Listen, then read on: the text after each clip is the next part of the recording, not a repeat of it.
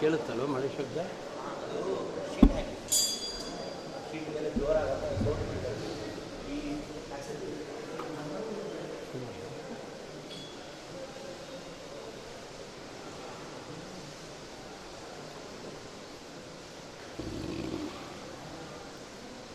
ಶ್ರೀಕೃಷ್ಣಾನ್ ಓಂ ಶ್ರೀ ಗುರುಭ್ಯೋ ನಮಃ ಪರಮಗುರುಭ್ಯೋ ನಮಃ ಪೂರ್ವಗುರುಭ್ಯೋ ನಮಃ ಶ್ರೀಮದಾನಂದತೀರ್ಥಭಗವತ್ಪಾದಾಚಾರ್ಯೇಭ್ಯೋ ನಮಃ ಶ್ರೀವೇದವ್ಯಾಸಾಯ ನಮಃ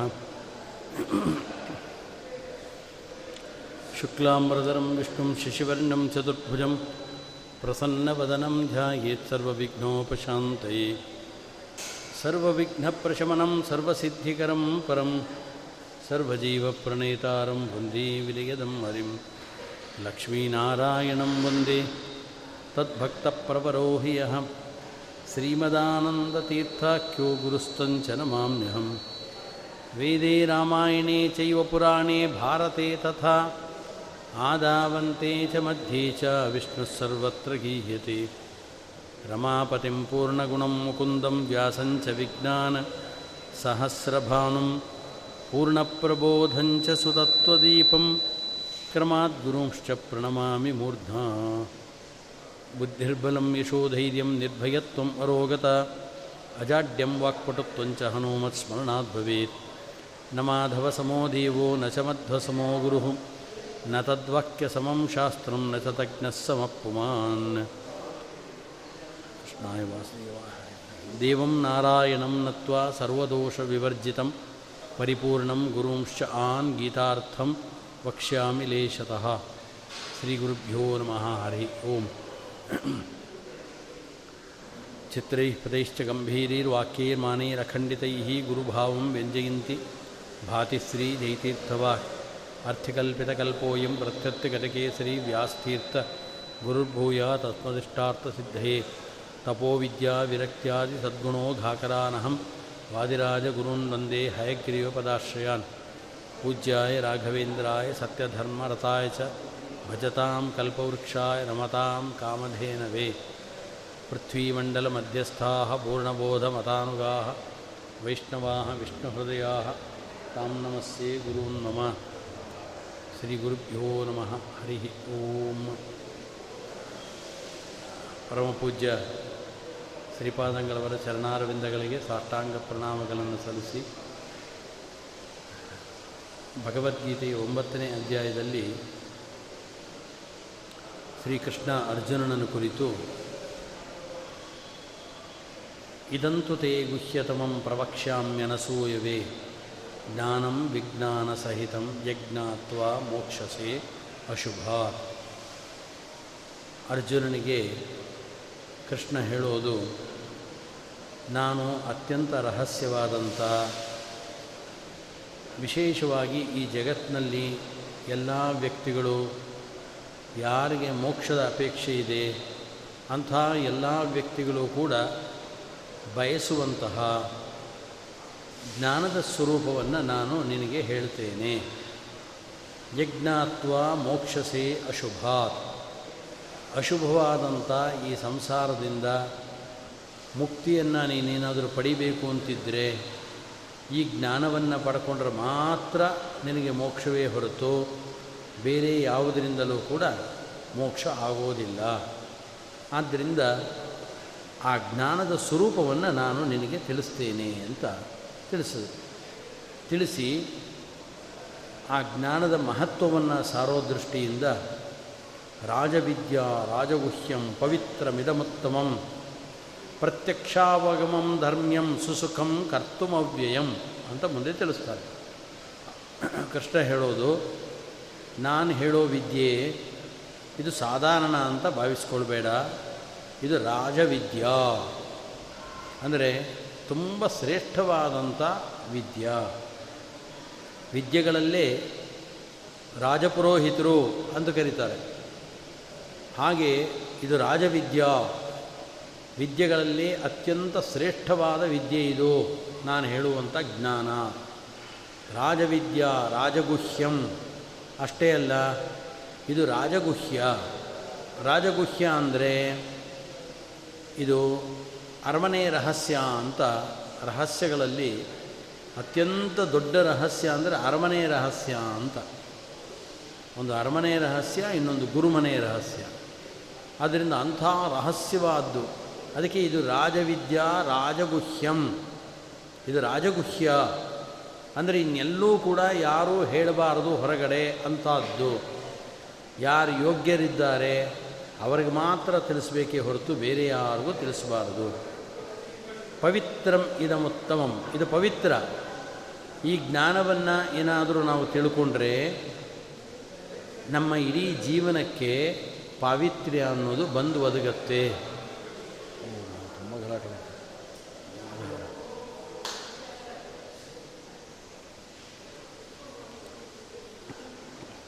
ಅದು ಪಾವಿತ್ರ್ಯವನ್ನು ನಮಗೆ ತಂದುಕೊಡುತ್ತೆ. ಆದ್ದರಿಂದಲೇ ಕೃಷ್ಣ ಹೇಳೋದು ಇದಂ ಉತ್ತಮಂ. ನಾನು ಮುಂದೆ ಹೇಳುವಂಥ ಭಗವಂತನ ತತ್ವಜ್ಞಾನವನ್ನು ನಿಮಗೆ ಉಪದೇಶ ಕೊಡ್ತೀನಿ. ಈ ಜ್ಞಾನವನ್ನು ಪಡೆದುಕೊಂಡ್ರೆ ಖಂಡಿತವಾಗಲೂ ನಿನಗೆ ಮೋಕ್ಷ ಆಗತ್ತೆ. ಆದರೆ ಇದು ಇಷ್ಟು ರಾಜವಿದ್ಯಾ, ರಾಜಗುಹ್ಯ ಆದ್ದರಿಂದಲೇ ಇದು ಉತ್ತಮಂ. ಇದು ಅತ್ಯಂತ ಉತ್ತಮವಾದಂಥ ವಿದ್ಯೆ ಇದು ಅಂತ ತಿಳಿಸೋದು. ರಾಜವಿದ್ಯಾ ರಾಜಗುಹ್ಯಂ ಪವಿತ್ರಮಿದಮುತ್ತಮಂ. ಪ್ರತ್ಯಕ್ಷಾವಗಮಂ ಧರ್ಮ್ಯಂ ಸುಸುಖಂ ಕರ್ತುಮವ್ಯಯಂ. ಅಷ್ಟೇ ಎಲ್ಲ ಹೇಳ್ತಾರೆ, ಕೃಷ್ಣ ಹೇಳಬೇಕಾದ್ರೆ, ಇದು ಅವ್ಯಯಂ. ಅವ್ಯಯ ಅಂದರೆ ನಿತ್ಯವಾಗಿರತಕ್ಕಂಥ ಶಾಶ್ವತವಾದ ಮೋಕ್ಷ ಏನಿದೆ, ಆ ಮೋಕ್ಷ ಅನ್ನೋದೇ ನಾನು ನಿನಗೆ ತಿಳಿಸ್ಕೊಡುವಂಥ ವಿದ್ಯೆಗೆ, ಜ್ಞಾನಕ್ಕೆ ಫಲ. ಆದ್ದರಿಂದ ಜಗತ್ತಿನಲ್ಲಿ ನಾಲ್ಕು ಪುರುಷಾರ್ಥಗಳು ಅಂತಿದೆ. ಧರ್ಮ, ಅರ್ಥ, ಕಾಮ, ಮೋಕ್ಷ ಅಂತ. ಈ ನಾಲ್ಕು ಪುರುಷಾರ್ಥಗಳಲ್ಲಿ ಪ್ರತಿಯೊಬ್ಬ ವ್ಯಕ್ತಿಯೂ ಕೂಡ ಪ್ರತಿಯೊಂದು ಶಾಸ್ತ್ರಗಳು ಯಾತಕ್ಕೋಸ್ಕರ ಹೊರಟಿದೆ ಅಂತ ಕೇಳಿದ್ರೆ ಮೋಕ್ಷವನ್ನು ತಿಳಿಸೋಕ್ಕೆ ಹೊರಟಿದೆ. ಪ್ರತಿಯೊಬ್ಬ ವ್ಯಕ್ತಿಯ ಅಂತಿಮ ಗುರಿ ಯಾವುದು ಅಂದರೆ ಮೋಕ್ಷವನ್ನು ಪಡೆಯುವುದು. ಆದ್ದರಿಂದ ಅಂಥ ಮೋಕ್ಷವನ್ನೇ ಫಲವನ್ನಾಗಿ ಹೊಂದಿದ್ದು ನಾನು ನಿನಗೆ ಇನ್ನು ಮುಂದೆ ಹೇಳತಕ್ಕಂಥ ಜ್ಞಾನ. ಆದ್ದರಿಂದ ಇದು ಅವ್ಯಯಂ. ಸುಸುಖಂ ಕರ್ತುಂ ಅವ್ಯಯಂ. ಕರ್ತುಂ ಸುಸುಖಂ. ನಾನು ಇಷ್ಟು ದೊಡ್ಡ ವಿದ್ಯೆ ನಿನಗೆ ಹೇಳ್ಕೊಡ್ತಾ ಇದ್ದೀನಿ ಹೇಳಿ. ಇದೇನಪ್ಪ? ಪಾಮರರಾದಂಥವರು ಈ ಜ್ಞಾನವನ್ನು ಪಡೆಯೋಕ್ಕಾಗುತ್ತೋ ಇಲ್ಲೋ ಅಂತ ಯೋಚನೆ ಮಾಡಬೇಡ. ಕರ್ತುಂ ಸುಸುಖಂ. ತಿಳ್ಕೊಳ್ಳೋದಕ್ಕೆ ತುಂಬ ಸರಳವಾದ್ದು. ತುಂಬ ಸರಳ ನಿಜ. ಅದರ ರಹಸ್ಯ. ಎಲ್ಲರಿಗೂ ಹಂಚಬೇಕು ಅಂತಿಲ್ಲ ಇದನ್ನು. ನಾ ಪೃಷ್ಠೆ ಕಸ್ಯ ಬ್ರೂಯ ಅಂತಿದೆ ಯಾರು ಕೇಳ್ತಾರೆ ಅವ್ರಿಗೆ ಮಾತ್ರ ಈ ಅಧ್ಯಾತ್ಮ ವಿದ್ಯೆಯನ್ನು ಕೊಡಬೇಕೇ ಹೊರತು ಅಂಗಡಿಯಲ್ಲಿ ವಸ್ತುಗಳನ್ನು ಮಾರಾಟ ಮಾಡಿದಂಗೆ ನಾವು ಅಧ್ಯಾತ್ಮ ವಿದ್ಯೆಯನ್ನು ಮಾರಾಟ ಮಾಡೋ ಹಾಗಿಲ್ಲ. ಅದಕ್ಕೆ ಒಂದು ಮಹಾಭಾರತದ ಒಂದು ವಾಕ್ಯ ಹೇಳುತ್ತೆ. ಅಯಾಚಿತಾನಿ ದೇಯಾನಿ ಸರ್ವದ್ರವ್ಯಾಣಿ ಭಾರತ. ಅನ್ನಂ ವಿದ್ಯಾ ತಥಾ ಕನ್ಯಾ ಅನರ್ಥಿಭ್ಯೋ ನದೀಯತೆ. ಅಯಾಚಿತಾನಿ ದೇಯಾನಿ ಸರ್ವದ್ರವ್ಯಾಣಿ ಭಾರತ. ಅವ್ರು ಕೇಳಲಿ, ಕೇಳದೆ ಹೋಗಲಿ. ನಿಮ್ಮ ಹತ್ರ ತುಂಬ ವಸ್ತುಗಳಿದೆ ಅಂತಂದರೆ, ಅಯಾಚಿತಾನಿ, ಅವ್ರು ಯಾರು ಬಂದು ನಿಮ್ಮನ್ನೇನು ಪ್ರಾರ್ಥನೆ ಮಾಡಲಿಲ್ಲ, ಭಿಕ್ಷೆ ಏನು ಕೇಳಲಿಲ್ಲ, ಆದರೂ ನೀವು ಬೇಕಾದರೆ ಅದನ್ನೆಲ್ಲ ದಾನ ಅಂತ ಕೊಡ್ಬೋದು.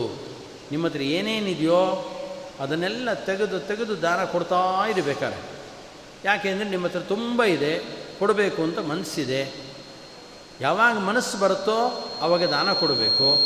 ಆದ್ದರಿಂದ ನಿಮಗೆ ಮನಸ್ಸು ಬಂದಿದೆ ಆದ್ದರಿಂದ ಬೇಕಾದರೆ ನೀವು ಕೊಟ್ಟುಬಿಡಿ ಅಂತ ತಿಳಿಸ್ತಾರೆ. ಆದರೆ ಹಂಗೆ ಕೊಡಬೇಕಾದ್ರೆ ಅನ್ನಂ ವಿದ್ಯಾ ತಥಾ ಕನ್ಯಾ ಅನರ್ತಿಭ್ಯೋ ನದೀಯತೆ. ಆದರೆ ಕೊಡಬೇಕಾದ್ರೆ ಮಾತ್ರ ಈ ಮೂರನ್ನು ಮಾತ್ರ ಕೇಳದೇ ಇದ್ದವರಿಗೆ ಕೊಡಬೇಡ. ಯಾವುದಂದ್ರೆ ಒಂದು ಅನ್ನ, ಇನ್ನೊಂದು ವಿದ್ಯಾ, ಇನ್ನೊಂದು ಕನ್ಯಾ. ಈ ಮೂರನ್ನು ಮಾತ್ರ ಕೇಳಿಕೊಂಡು ಬರಲಿಲ್ಲ ಅಂದರೆ ಕೊಡಬೇಡಿ. ನೀವಾಗ ನೀವು ಬಲವಂತ ಮಾಡಿ ಕೊಡಬೇಡಿ. ನಾವೇನಾದರೂ ಅನ್ನವನ್ನು ಜಾಸ್ತಿ ಇದೆ ಅಂಥೇಳಿ ಅವ್ರ ಮನೆಯವರಿಗೆ, ಇವ್ರ ಮನೆಯವರಿಗೆ ಅಂತ ಕರೆದು ಕರೆದು ಕೊಟ್ಟರೆ ನಮ್ಮ ಎದುರಿಗೆ ತೆಗೆದುಕೊಂಡು ಹೋಗಿ ಎಷ್ಟೋ ಜನ ಮೋರಿಗೆ ಹಾಕ್ತಾರೆ. ಅದನ್ನು ಅಥವಾ ಇನ್ಯಾರಿಗೋ ತೆಗೆದು ಕೊಟ್ಟು ಬಿಡ್ತಾರೆ. ಅನ್ನವನ್ನು ಕೊಡಬೇಕು ಅಂತ ಇಲ್ಲ. ಅನ್ನಸ್ಯ ಕ್ಷುದಿತಂ ಪಾತ್ರಂ ಅಂತ ಇದೆ ನಿಜ. ಅನ್ನ ಯಾರು ಕೊಡಬೇಕು ಅಂತ ಕೇಳಿದ್ರೆ ಯಾರಿಗೆ ಹಸಿವಾಗಿದೆಯೋ ಅವನೇ ಯೋಗ್ಯನಾದ ವ್ಯಕ್ತಿ ಅಂತ ಹೇಳಿಕೊಂಡು ನಾವು ಅನ್ನದಾನವನ್ನು ಮಾಡಬೇಕು ಅಂತಿದೆ. ನಿಜ. ಅವನಿಗೆ ಹಸಿವಾಗಿದ್ದರೆ ಮಾತ್ರ ಅವನು ಕೇಳದ ಅಂದರೆ ಕೊಡಬೇಕೇ ಹೊರತು ಹೊಟ್ಟು ತುಂಬಿದವನಿಗೆ ಅನ್ನ ಕೊಟ್ಟರೆ ಅದನ್ನು ವ್ಯರ್ಥ ಮಾಡ್ತಾನೆ. ಆದ್ದರಿಂದ ಅನ್ನಂ ವಿದ್ಯಾ.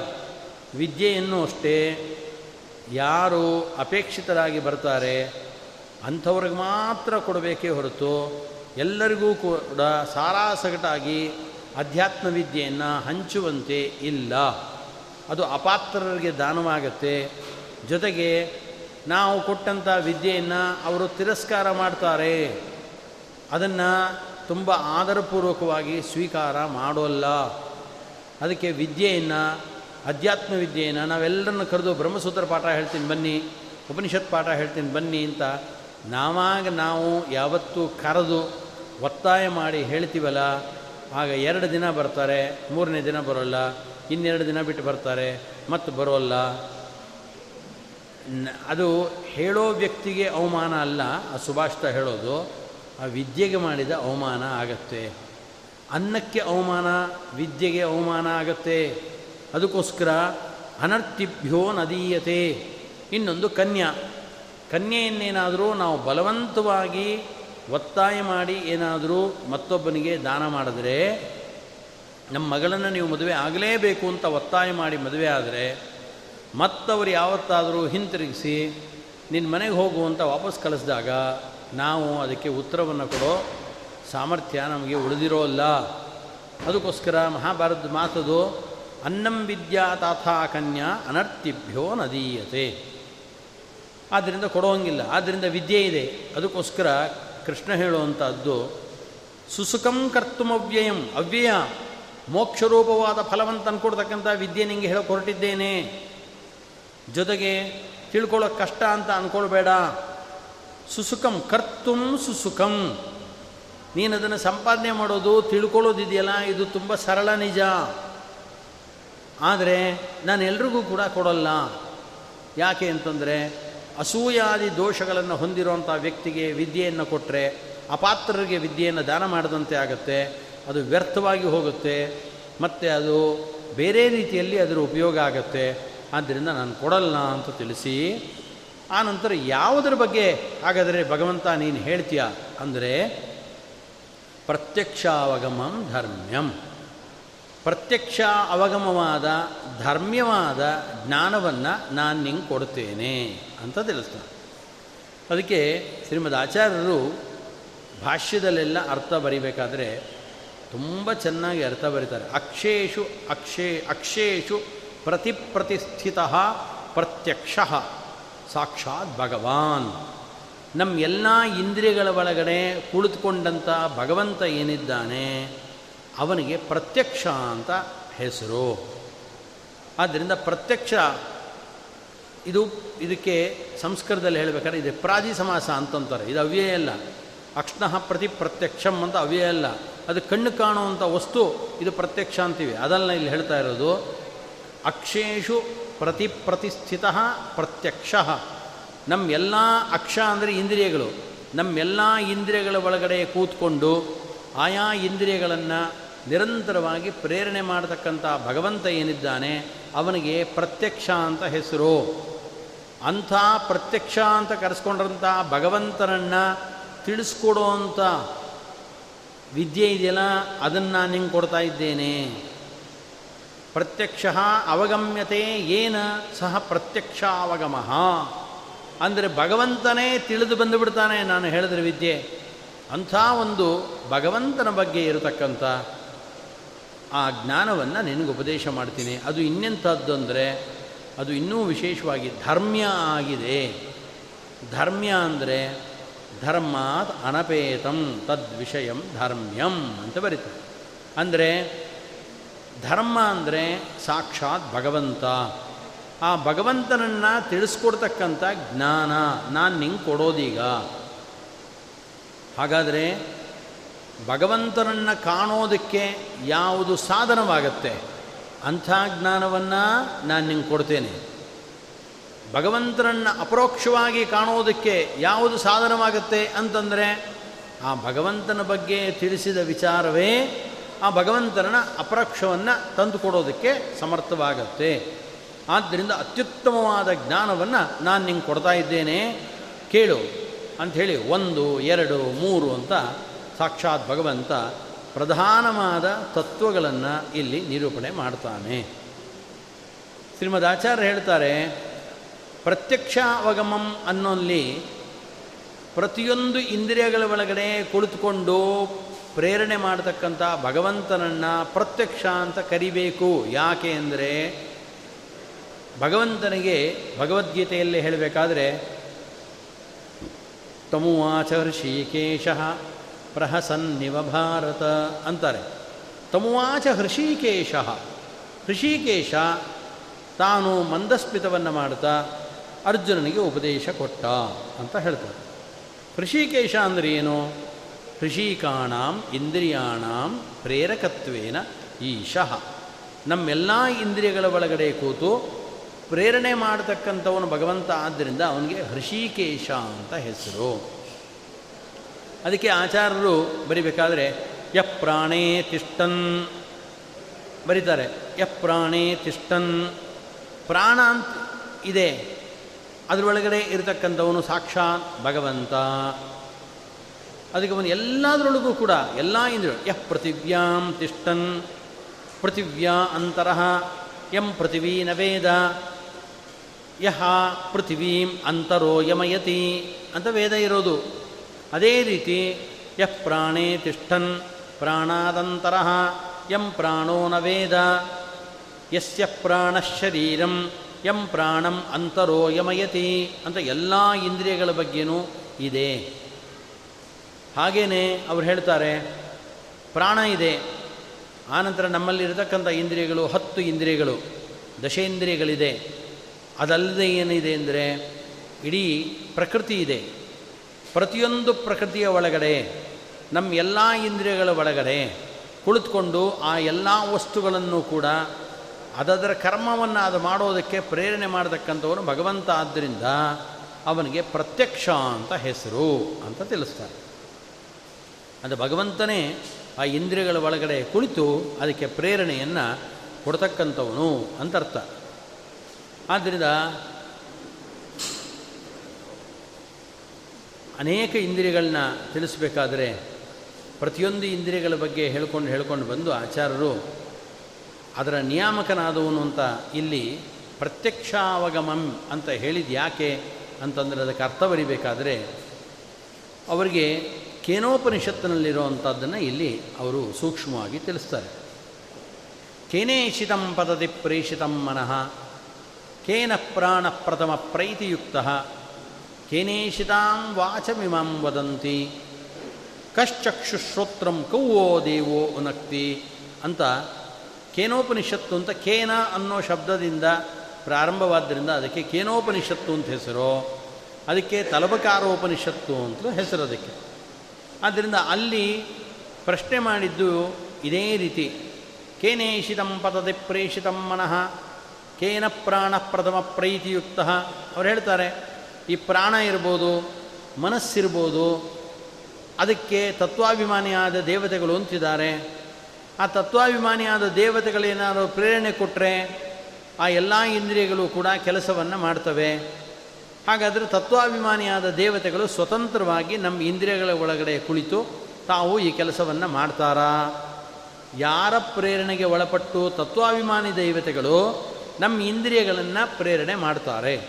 ಅರ್ಥಾತ್ ನಮ್ಮ ಮೂಲವಾಗಿ ನಮ್ಮ ಇಂದ್ರಿಯಗಳನ್ನು ಪ್ರೇರಣೆ ಮಾಡ್ತಕ್ಕಂಥ ಅವರು ಯಾರು? ಅಂತ ಪ್ರಶ್ನೆ ಮಾಡಿದ್ದಾರೆ. ಆ ಪ್ರಶ್ನೆಗೆ ಉತ್ತರ ಏನು ಕೊಟ್ಟಿದ್ದಾನೆ ಅಂದರೆ, ಸಾಕ್ಷಾತ್ ಭಗವಂತ ಚಕ್ಷುಷಶ್ಚಕ್ಷು ಕಣ್ಣಿನೊಳಗೆ ಕಣ್ಣಾಗಿ ಕುಳಿತು ಭಗವಂತ, ಆ ಚಕ್ಷುರಿಂದ್ರಿಯ ತಾನು ಕೆಲಸ ಮಾಡಬೇಕಾದ್ರೆ ಭಗವಂತ ಅಲ್ಲಿ ಪ್ರೇರಣೆಯನ್ನು ಕೊಡ್ತಾನೆ ಅಂಥೇಳಿ ಪ್ರತಿಯೊಂದು ಇಂದ್ರಿಯಗಳ ಒಳಗೂ ಕುಳಿತಂಥವನು ಸಾಕ್ಷಾತ್ ಭಗವಂತ. ಆದ್ದರಿಂದ ಭಗವಂತನ ಪ್ರೇರಣೆಯಿಲ್ಲದೆ ನಮ್ಮ ಯಾವ ಇಂದ್ರಿಯಗಳು ಕೂಡ ಕೆಲಸವನ್ನು ನಿರ್ವಹಿಸೋಲ್ಲ ಅಂತ ಸ್ಪಷ್ಟವಾಗಿ ತಿಳಿಸ್ತಾರೆ. ಶ್ರೀಮದ್ ಆಚಾರ್ಯರು ಅದಕ್ಕೆ ಸಂವಾದಿಯಾಗಿ ಇರಬೇಕು ಅನ್ನೋ ದೃಷ್ಟಿಯಿಂದ ಇಲ್ಲಿ ಪ್ರತ್ಯಕ್ಷಾವಗಮಂ ಧರ್ಮ್ಯಂ ಅಂತ ಹೇಳಿದ ಕೂಡಲೇ, ಯ ಪ್ರಾಣೇ ತಿಷ್ಠನ್, ಯ ಪ್ರಾಣಾದಂತರ, ಯಂ ಪ್ರಾಣೋ ವೇದ, ಯಸ್ಯ ಪ್ರಾಣ ಶರೀರಂ. ನೋಡಿ, ಇದೇ ಶಬ್ದ ಹಾಕ್ತಾರೆ. ಯಾಕೆ ಹಿಂಗೆ ಹಾಕ್ತಾರೆ? ಇದನ್ನು ಮೊದಲು ತಗೊಳ್ತಾರೆ ಅಂದರೆ ಆ ಕೇನೋಪನಿಷತ್ತಿನಲ್ಲಿ ಮೊದಲು ಶಬ್ದ ತೊಗೊಂಡಿದ್ದು ಅದೇನೆ. ಕೇನೇಷಿತಂ ಪದದಿ ಪ್ರೇಷಿತಂ ಮನಃ, ಕೇನ ಪ್ರಾಣ ಪ್ರಥಮ ಪ್ರೈತಿಯುಕ್ತ ಅಂತ ಬಂದಿದೆ. ಹಾಗಾಗಿ ಅದಕ್ಕೆ ಸಂವಾದಿಯಾಗಿ ಶ್ರೀಮದ್ ಆಚಾರ್ಯರು ಅದನ್ನೇ ತಿಳಿಸ್ತಾರೆ. ರಾಮಾನುಜ ಭಾಷ್ಯದಲ್ಲೂ ಇದನ್ನು ಇದೇ ರೀತಿಯಾಗಿ ತಿಳಿಸ್ಕೊಂಡು ಬರ್ತಾರೆ. ಯಮನಾಚಾರ್ಯರು ವ್ಯಾಖ್ಯಾನವನ್ನು ಮಾಡೋ ಸಂದರ್ಭದಲ್ಲೂ ಕೂಡ ಯಃ ಪೃಥಿವ್ಯಾಂ ತಿಷ್ಟನ್ ಯಃ ಪೃಥಿವ್ಯಾ ಅಂತರಃ, ಯಂ ಪೃಥಿವೀ ನ ವೇದ, ಯಸ್ಯ ಪೃಥಿವೀ ಶರೀರಂ, ಇದನ್ನೆಲ್ಲ ಹೇಳ್ಕೊಂಡು ಬರ್ತಾರೆ ಅವರು ಕೂಡ.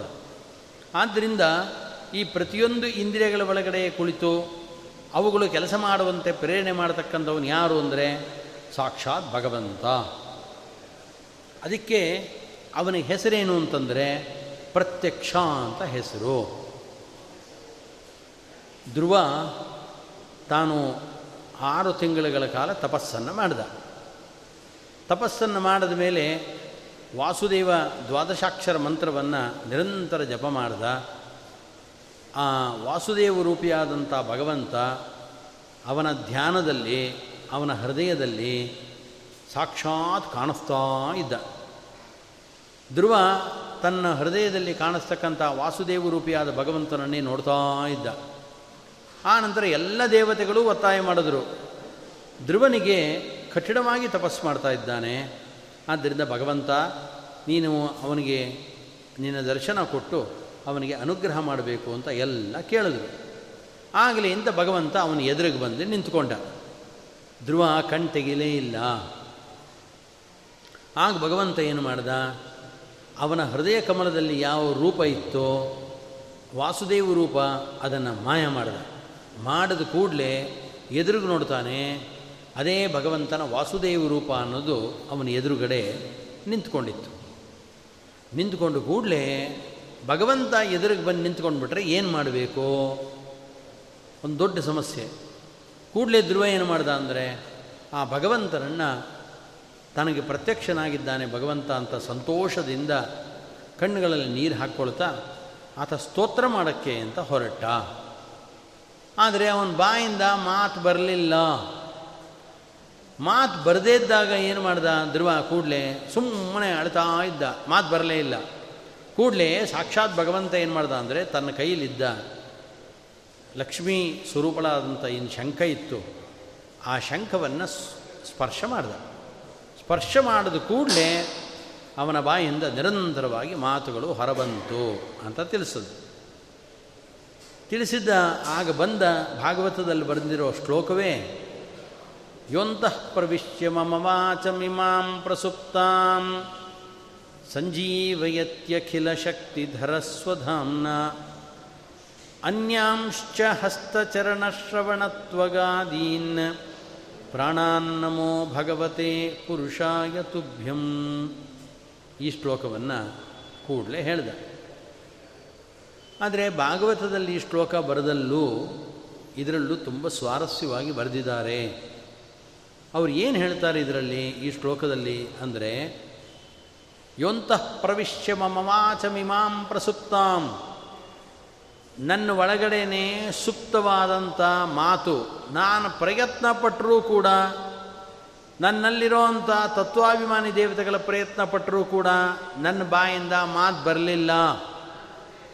ಅಂಥ ಮಲಗಿದ್ದಂಥ ನನ್ನ ಮಾತನ್ನು ಜಾಗೃತಗೊಳಿಸಿ, ನನ್ನ ಬಾಯಿಂದ ಮಾತು ಬರುವಂತೆ ಮಾಡಿದಂಥ ಭಗವಂತ ನೀನು. ಯೋಂತಃ ಪ್ರವಿಶ್ಯ, ನನ್ನ ಒಳಗಡೆ ಪ್ರವೇಶ ಮಾಡಿ. ಪ್ರಸುಪ್ತಾಂ ಇಮಾಂ ವಾಚಂ, ಮಲಗಿ ಹೋದಂಥ ನನ್ನ ಮಾತನ್ನು ನೀನು ಸಂಜೀವಯತಿ, ಅದನ್ನು ಪ್ರೇರಣೆಗೊಳಿಸಿದ್ದೀಯಾ ಅಂತ ತಿಳಿಸ. ಯೋಂತಃ ಪ್ರವಿಶ್ಯ ಮಮ ವಾಚಮಿಮಾಂ ಪ್ರಸುಪ್ತಾಂ ಸಂಜೀವಯತಿ ಅಖಿಲ ಶಕ್ತಿ ಧರಸ್ವಧಾಮ್ನ. ಅದನ್ನು ಹೇಳಬೇಕಾದ್ರೆ ಅವ್ರು ಹೇಳ್ತಾರೆ. ತತ್ವಾಭಿಮಾನಿ ದೇವತೆಗಳು, ಈಗ ನಾವು ಮಾತಾಡಬೇಕಾದ್ರೆ ನಮ್ಮಿಂದ ನುಡಿಸೋದು ಯಾರು? ವಾಗಭಿಮಾನಿ ಆಗಿರತಕ್ಕಂಥ ದೇವತೆ ಅಗ್ನಿ ಇದ್ದಾನೆ. ಆ ಅಗ್ನಿ ತತ್ವಾಭಿಮಾನಿ ದೇವತೆ ನಮ್ಮ ಬಾಯೊಳಗೆ ಕೂತು ನಮ್ಮಿಂದ ಮಾತು ಬರುವಂತೆ ಮಾಡ್ತಾನೆ. ಇಲ್ಲಿ ಹೇಳಿದ್ದು ಸಾಕ್ಷಾತ್ ಭಗವಂತ, ನೀನೇ ನನ್ನ ಮಲಗಿದಂಥ ಈ ಮಾತನ್ನು ನನ್ನ ಬಾಯಿಂದ ಹೊರಬರುವಂತೆ ಮಾಡಿದವನು ನೀನೇನೆ ಅಂತ ತಿಳಿಸ್ದ. ಇಬ್ಬರಿಗೂ ಸಮಾನತೆ ಅಲ್ಲ. ಆ ಅಗ್ನಿಗೂ ಕೂಡ ನಿಯಾಮಕನಾಗಿರ್ತಕ್ಕಂಥವನು ಸಾಕ್ಷಾತ್ ಭಗವಂತ. ಅದನ್ನು ತಿಳಿಸಬೇಕು ಅಂತಲೇ ಭಾಗವತದಲ್ಲಿ ಹೇಳಿದ್ದು ಯಾಕೆ ಅಂತಂದರೆ ಆನಂತರ ನಾವೀಗ ಅಗ್ನಿ ನಮಗೆ ಈ ವಾಕನ್ನು ಪ್ರೇರಣೆ ಮಾಡ್ದ ಅಂತ ಹೇಳಿದ ಕೂಡಲೇ ಆತ ಸ್ವತಂತ್ರನ ಅಂತ ಪ್ರಶ್ನೆ ಬಂತು. ಇಲ್ಲ. ಹಾಗಾದರೆ ಅವನಿಗೆ ನಿಯಾಮಕರಾಗಿರ್ತಕ್ಕಂಥ ದೇವತೆಗಳು ಬೇರೆ ಇದ್ದಾರೆ. ಕಡೆಗೆ ಬ್ರಹ್ಮದೇವರ ತನಕ ಹೋಗುತ್ತೆ, ಲಕ್ಷ್ಮೀದೇವಿ ತನಕ ಹೋಗುತ್ತೆ. ಆ ನಂತರ ಸಾಕ್ಷಾತ್ ಸರಸ್ವತಿ ದೇವಿ ಇದ್ದಾಳೆ, ಭಾರತೀ ದೇವಿ ಇದ್ದಾರೆ. ಅವರೂ ಕೂಡ ನಮ್ಮ ವಾಗ್ ಅಭಿಮಾನಿಯಾದ ದೇವತೆಗಳೇ. ಆ ನಂತರ ಭಗವಂತ ಬರೋದು. ಹಾಗಾದರೆ ಈ ಪ್ರಹ್ಲಾದ ಇವನು ಧ್ರುವ ಹೇಳಿದ ಕೂಡಲೇ, ನನ್ನ ಮಾತನ್ನು ಜಾಗೃತಗೊಳಿಸಿದವನು ನೀನೇನೆ ಅಂತ ಹೇಳಿದ ಕೂಡಲೇ ಹಾಗಾದರೆ ಆ ಭಗವಂತನಿಗೂ ನಿಯಾಮಕರಾದಂಥ ವ್ಯಕ್ತಿಗಳು ಯಾರು ಇದ್ದಾರಾ ಅನ್ನೋ ಪ್ರಶ್ನೆ ಬಂದುಬಿಟ್ಟಿತ್ತು ಅಂತ ಭಾಗವತದಲ್ಲಿ, ಪ್ರಸುಪ್ತಾಂ ಇಮಾಂ ವಾಚಂ ಸಂಜೀವಯತಿ ಅಖಿಲ ಶಕ್ತಿಧರ ಸ್ವಧಾಮ್ನ. ಎಲ್ಲ ಇಂದ್ರಿಯ ಪ್ರೇರಕರಾದ ಏನು ದೇವತೆಗಳಿದ್ದಾರೆ, ಅವರಿಗೆ ಶಕ್ತಿಯನ್ನು ಕೊಡುವ, ಅಖಿಲ ಶಕ್ತಿಯನ್ನು ಹೊಂದಿದಂಥ ಭಗವಂತ ಸ್ವಧಾಮ್ನ ಇನ್ನೊಬ್ಬರ ಪ್ರೇರಣೆಗೆ ಒಳಪಟ್ಟು ಈ ಮಾತನ್ನು ಪ್ರೇರಣೆ ಮಾಡೋದಲ್ಲ. ತನ್ನ ಸ್ವತಃ ಸ್ವಂತ ಸಾಮರ್ಥ್ಯದಿಂದಲೇ ಆತ ಮಾತನ್ನು ಪ್ರೇರಣೆಗೊಳಿಸಿದ್ದಾನೆ. ಆನಂತರ ಏನು ಮಾಡ್ತಾನೆ ಅಂದರೆ ಅನ್ಯಾಂಶ ಹಸ್ತ ಚರಣ ಶ್ರವಣ ತ್ವಗಾದೀನ್. ಅನ್ಯಾಂಶ ಬೇರೆ ಯಾವುದು? ಹಸ್ತ. ನಾನು ಅವನೇನು ಮಾಡ್ದ? ಬಾಯಿಂದ ಮಾತು ಹೊರಡ್ತು. ಸಾಕ್ಷಾತ್ ಭಗವಂತ ನಾನು ನಿನಗೆ ಸಾಷ್ಟಾಂಗ ನಮಸ್ಕಾರಗಳನ್ನು ಹಾಕ್ತಾ ಇದ್ದೇನೆ ಅಂತ ಹೇಳಿ ಕೈಗಳನ್ನು ತೆಗೆದುಕೊಂಡು ಭಗವಂತನಿಗೆ ಶಿರಸ್ಸಿನಲ್ಲಿಟ್ಟು ಮುಗ್ದ, ಕೈ ಮುಗ್ದ. ಅದಕ್ಕಂದ ಅನ್ಯಾಂಶ ಹಸ್ತ ಚರಣ ಶ್ರವಣ. ನನ್ನ ಕೈ, ಹಸ್ತಗಳು, ಚರಣ, ನನ್ನ ಕಾಲುಗಳು, ನನ್ನ ಕಿವಿ, ಪ್ರಾಣ ಇರ್ಬೋದು, ಇದೆಲ್ಲವನ್ನೂ ಕೂಡ ಪ್ರೇರಣೆಗೊಳಿಸ್ತಕ್ಕಂಥವನು ನೀನೇನೆ. ಬರೀ ನಂಗೆ ಮಾತು ಬರುವಂತೆ ಮಾಡಿದವನು ಮಾತ್ರ ಅಲ್ಲ. ಇಲ್ಲಿ ಈ ಶ್ಲೋಕದಲ್ಲಿ ಸ್ವಾರಸ್ಯ ಏನು ಅಂತಂದರೆ, ಅವರು ಹೇಳಬೇಕಾದ್ರೆ, ನಿಜವಾಗಲೂ ಕೂಡ